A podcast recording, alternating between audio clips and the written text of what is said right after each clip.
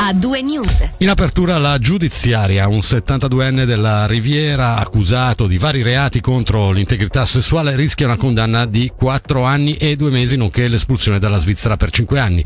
Ci dice di più Nadia Lischer. Avrebbe spiato ripetutamente i suoi figli nella loro intimità e toccato in modo inappropriato uno di loro. Un 72enne della Riviera, comparso oggi davanti alla Corte dell'Assise Criminali a Lugano, rischia una condanna a 4 anni e 2 mesi di detenzione più l'espulsione dalla Svizzera per un periodo di 5 anni.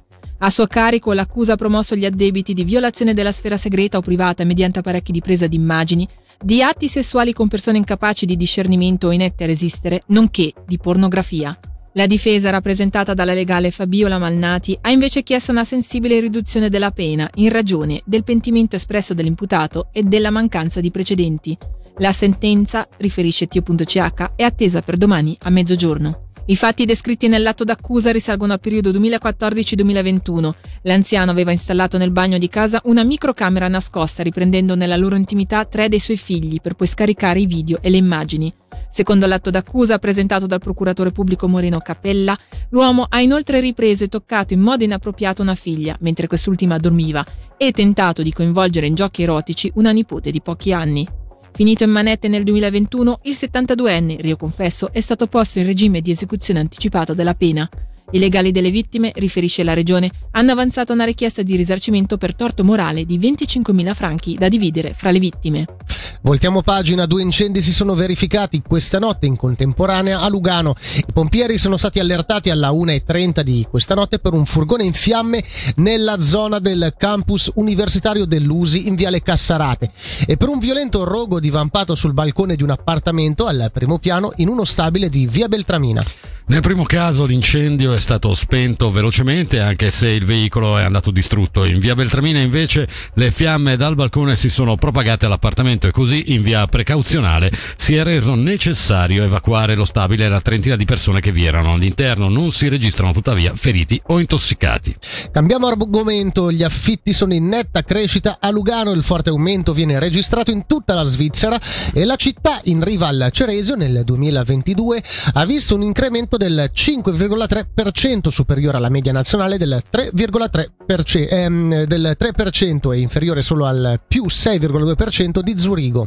In questo caso i dati riguardano appartamenti nuovi o nuovamente affittati e non contratti già in essere. Anche il Canton Ticino in generale ha visto un incremento del 2%. Sui motivi di questo incremento sentiamo Renata Galfetti, segretaria cantonale della Camera Ticinese dell'Economia Fondiaria. Un primo aspetto è quello che eh, lo sfitto è leggermente diminuito, complice una serie di circostanze che l'arrivo dei cittadini ucraini piuttosto che una maggiore entrata di persone che venivano da via, da fuori cantone. Questo ha fatto sì che tutta una serie di eh, appartamenti che prima erano sfitti hanno trovato un nuovo inquilino, quindi si è ridotta un attimino la concorrenza. Ha portato un certo sollievo, ecco naturalmente laddove si cerca un inquilino è un pochettino più facile trovarne uno e quindi si può anche magari chiedere una più adatta, mentre prima questa fortissima concorrenza proprio premeva a ribasso. Poi naturalmente per quanto concerne gli stabili nuovi immessi sul mercato, che sono appunto i primi che fanno capo a degli annunci per trovare degli inquilini, ecco lì probabilmente c'è già stato un aumento dei costi. Sappiamo che la situazione sul mercato per il reperimento delle materie prime è difficile e ci sono dei costi che devono per forza lievitare.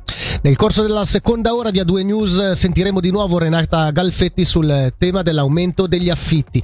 Ora andiamo nelle terre di Pedemonte che valutano l'introduzione di un servizio dopo scuola per i bambini del comune. Rispondendo a un'interrogazione dai consiglieri comunali del gruppo Lisa, il municipio fa sapere che intende affidare a un gruppo di lavoro l'incarico di identificare specifiche tipologie di servizio, costi e di effettuare un sondaggio tra le famiglie. L'introduzione di un servizio dopo scuola, come ricorda la regione, è oggetto di una mozione presentata nel 2021 dall'allora gruppo eh, PPD. Mozione che, dopo essere stata riformulata, è stata trasmessa per un preavviso alla commissione della gestione. Quando il municipio si sarà pronunciato, verrà dibattuta in consiglio comunale e in caso di approvazione, il progetto potrebbe essere attuato a titolo sperimentale per un definito periodo di tempo. Ultima pagina, il comitato CSOA Il Molino ha svolto un presidio oggi alle 16 davanti al consolato italiano in solidarietà, citiamo dal comunicato, con il prigioniero anarchico Alfredo Cospito rinchiuso in regime di 41 bis nel carcere di Bancali in Sardegna, in Italia. Per la politica il municipio di Massagno accoglie tra le sue fila Elena Mayer, l'ex consigliera comunale per il gruppo PS Verdi Indipendenti e già presidente del legislativo nel 2017 2018, subentra ad Adriano Venuti che lascia la carica per il trasferimento di domicilio. Tornano così ad essere 3 su 7, come nella legislatura 2016-2020, le donne che siedono in municipio a Massagno, eh, Sabrina Gendotti, Simona Rosconi ed Elena Maier.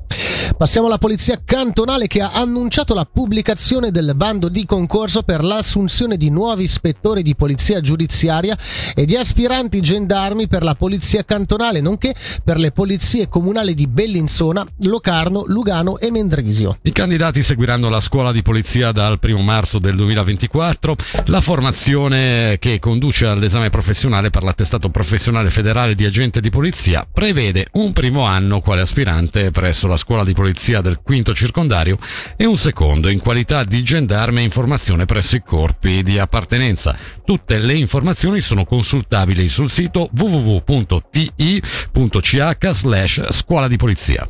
Torniamo su un tema che abbiamo affrontato ieri. Anche la Regio in Subrica, oltre ai sindacati e le associazioni ticinesi, chiede a Berna e a Roma di ripristinare l'accordo amichevole e italo-svizzero sul telelavoro dei frontalieri previsto durante la pandemia.